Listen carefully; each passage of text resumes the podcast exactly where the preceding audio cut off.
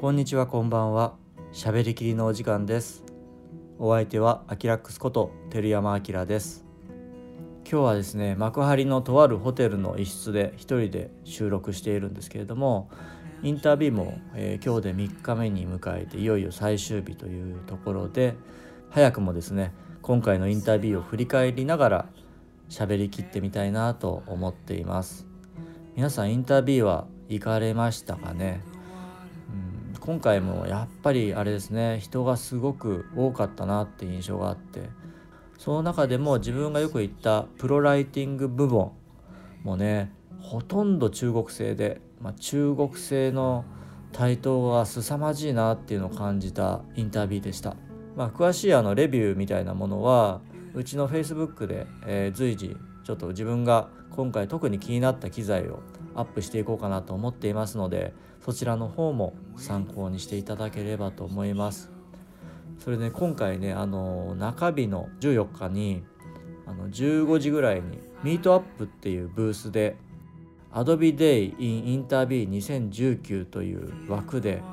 プレミアユーザー会っていうやつであの久々にねインタビューで登壇させていただいてで自分はあの Blackmagic RAW をプレミアで使うっていう、えー、ワークフローの件で話したんですが、まあ、枠がね10分しかなかったので、えー、後でね実はあの自分で録音しといたんですよどんな感じ喋ってんのかなって録音してたのを、えー、ホテルに帰って聞いたらめっさ早口で「いやこれ伝わったのかなと思いながらねちょっと不安になってしまったぐらいでちょっとあの現場であの録音してたので聞いてみましょうか。RAW って多分すごく難しくて重いってイメージがあると思うんですけれども Blackmagic RAW ってものすごい軽くて軽快でで具体的にプレミアで、えー、B ローを扱う方法なんですけれども現状だとあのプラグインに頼るしかなくてですねで今2択になってて、えー、 Blackmagic Design 社純正のプラグインを使う。ということとあとサードパーティーのオートクロマの B ロースタジオを使うっていう2択になってます、えー、現段階での課題もちょっとありましてあくまでまプラグインの読み込みなのでプラグインがない環境だとまあプロジェクト自体が開けないというか、まあ、開けるんですけどオフラインになってしまったりというトラブルが起こると。波形見ながら IS を下げようそれでもまだみたいなというフォトロームでねもう終わってしまったのかなこれ。はい終了です。ということで、えー、あもうこれ予想してました。もうねとてもね10分じゃねあの説明つかないなって予想したんで、えー、最後に2つだけ言わせてください、えーと、デュアルネイティブ ISO っていうのが、あのー、ポケシネの 4K にはあるんですけれども、うん、この喋りきりで自分が話しているスピードのおそらく1.5から2倍ぐらいの早口で喋ってたと思います。登壇中はとりあえずもう言いたいことを言わなければ伝えたいことを伝えなければっていうんで必死であのプレゼンしてたんですが結果ねこの速さっていう。であのその時にも言ったんですがとてもね多分10分じゃ収まんないなって資料をねこうやっぱりちゃんとね皆さんに聞かせなきゃと思って自分なりに資料を作ったんですよ。作ってる段階でここでもう10分超えてんじゃんみたいなねそういう感覚になってきたのでいやこれ無理だからブックノートにきちっとまとめてそれで最後ブックノートにまとめてありますので見てくださいちゃんちゃんで終わろうかなっていうねちょっと悪巧みがこう発生してでとりあえずもう10分の中で喋るだけ喋れればいいやと。でその後はまあブックさんのね主催なんでブックノート見てくださいってあこれは素敵な流れだなと思ってそれにしようと思ってね、えー、そういった形で無事ね Adobe Day in インタービーの登壇が終わることができました、えー、皆さんこの中で聞いていただけた方はいらっしゃいましたかね？もしあの僕のねプレゼンを聞いていただけた方がいたら感想などをコメント欄に書いていただけると嬉しいです。ということで今年のインタビュー自分が注目していたのは、まあ、あの数年前からなんですけどね主にライティングに関する機材でで今年はアパチャーがね初出展だったので初出展っていうわけではないんですけど初ブースかちゃんとでかいブースを構えてやるのはおそらく自分の記憶では初めてだったので朝一でアパチャーに駆け込みました。そしたらねちゃんとしたディストリビューターがやっぱりフリーでいるわけですよ。おそらくね何人かはバイト君みたいな若手のちょっと手伝ってよって人たちがあのよく分かってない人たちがいてね。そういう人たちに聞いても意味がないので完全にメーカーの人と話したいと思ってね。あわよくばテッドが来てればテッドと話したいと思って朝一に行ったら残念ながらテッドさんはいなくて。であのただ日本語ができる日本人なのかな？日本人の方もうね日本語が上手すぎても時々中国の方とかいるんでわからないですけどおそらく日本の方だと思うんですけど日本のディストリビューターの方がいらっしゃったのでその方といろいろ細かく情報交換させていただいてねアパチャーのライトをね普段から使っている方はあの知ってると思うんですけど、えー、300D の Mark II っていうのが今一番売れていて 300W クラスのスポットライト。でねいろんなあのドーム型のディフューザーつけたりとかあとフレネルレンズつけたりとかボーエンズマウントでいろいろつくタイプですね。それ現場でものすごいこう使い勝手がいいんですが自分もそれを前から欲しいなって思いつつ自分は同じようなタイプのスキーヤーっていうメーカーのスポットライトをいつも使っていて。でその後継機として600ワットが今回出るっていういわゆる倍ですよね。倍の出力の LED が出るっていうんでそこで見に行ったんですよ。そしたらね電源はねさすがにもう2倍以上でっかくてあこれは結構な運搬量だなとは思ったんですがやっぱり600ワットだけにすごく明るくてこれだったらねすごい対象物がガーンって離して本当に太陽光みたいにバーンってこう強い光を当てられるなと思って欲しいなって思う。値段がね聞いたんですけどいやまだ分かんないよと。分かんないけども予想としては、えー、3000ドル前後じゃないかなと。で日本円でどうなんだろうな。20万から30万の間に落ちたらいいなっていうような、まあ、そんな希望を話してましたがあのアパチャの日本の正規代理店が今回から阿貝商事さんになったので、まあ、そこら辺の値段とかね発売時期は阿貝さんに問い合わせるといいということで。であとは自分が絶対買いたいなと思ったのは 300DM2 の後継機の 300X っていう 300D の裸体はそのままに、えー、LED がバイカラーになってるんですよね。だからもう D マーをも回すとこう色が変換できる。3000系ぐらいから6000系ぐらいまで。そこまで幅があったかどうかちょっと今手元に資料がないので分かんないんですけどもそれがすごい良かったですね。それ1頭あればかなり助かるなと思って。でもう一つ面白かったのは MC っていうちっちゃい小型の LED ライトでスマホでこう操作する前提のライトなんですけどもフルカラーのライトで全部の色が出るんですよ。であの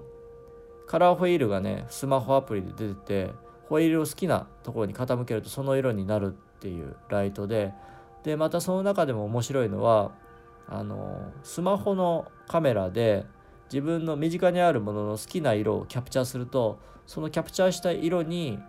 ライトが光るっていう。いろいろこう使い勝手が良さそうだなと思って、えー、この MC っていうちっちゃいライトは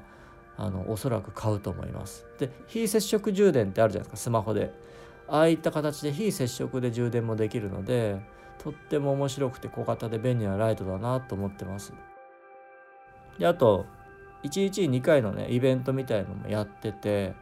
で最初長谷川治さんっていうあのパナソニックのねあの S1 系とか、まあ、GH もそうだったんですけどもそういったあのテストフッテージをいっぱい撮られていてビデオサロンとかでも記事を書かれているあの長谷川さんがあの登壇されてでその後に YouTuber でカメラマンのイルコさんが登壇されてアパチャーのライトの使い勝手とか現場のこととかっていうのを事細かくプレゼンしてくれたんですけどもそれもすごく内容が良くて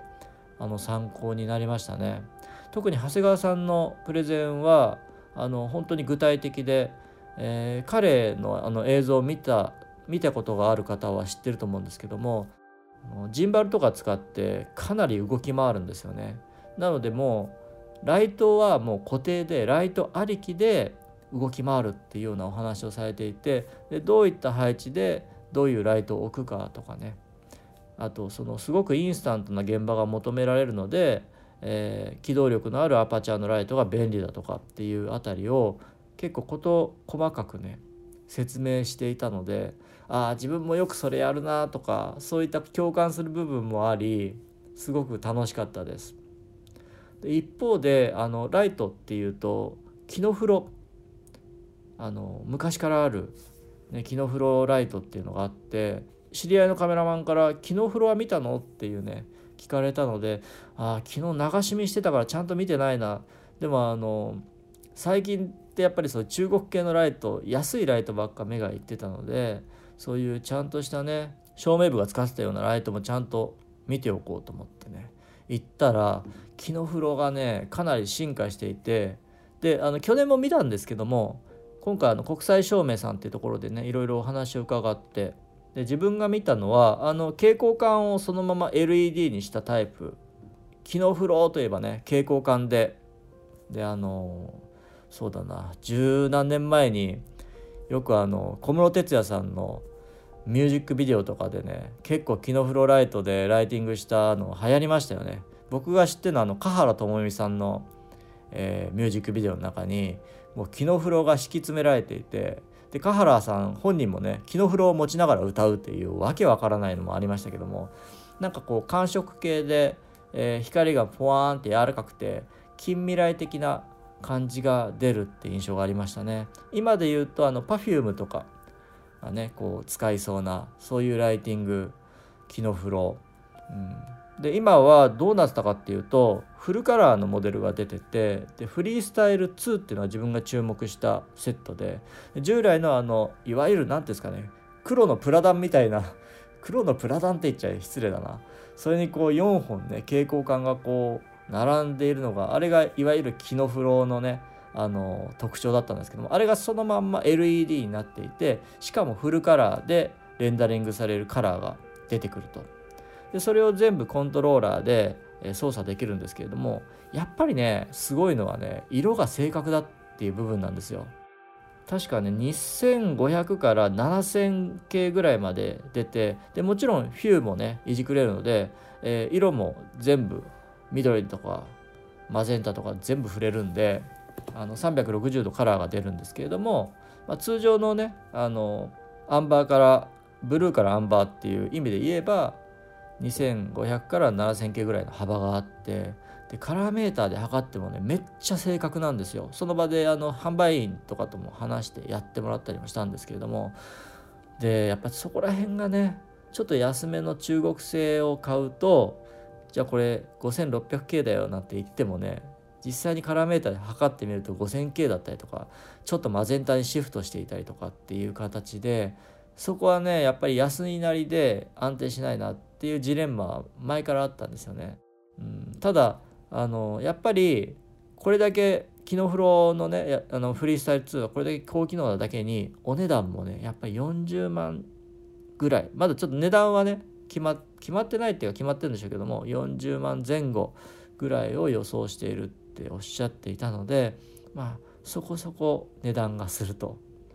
でもこれ1頭持ってればかなり助かるなっていうので結構ぐらついたんですけれどもやっぱりあの老舗のメーカーっていうかねもう老舗って言えるのかな？老舗のメーカーなりのやっぱり技術っていうのがあってそれを今回も LED に踏襲してるらしいのでそういった意味でも木の風呂は気になりましたね。うん、というちょっとライトの話ばっかしてしまったんですがあのいろんな気になる機材ライトだけじゃなくていっぱい気になる機材はあったのでそれは随時うちの会社のね Facebook の方に外プロモーションの Facebook の方にアップしていきますのでそちらも是非参考にしてみてください。あとね気になったのがあのティルタっていうメーカーからポケシネ 4K の液晶を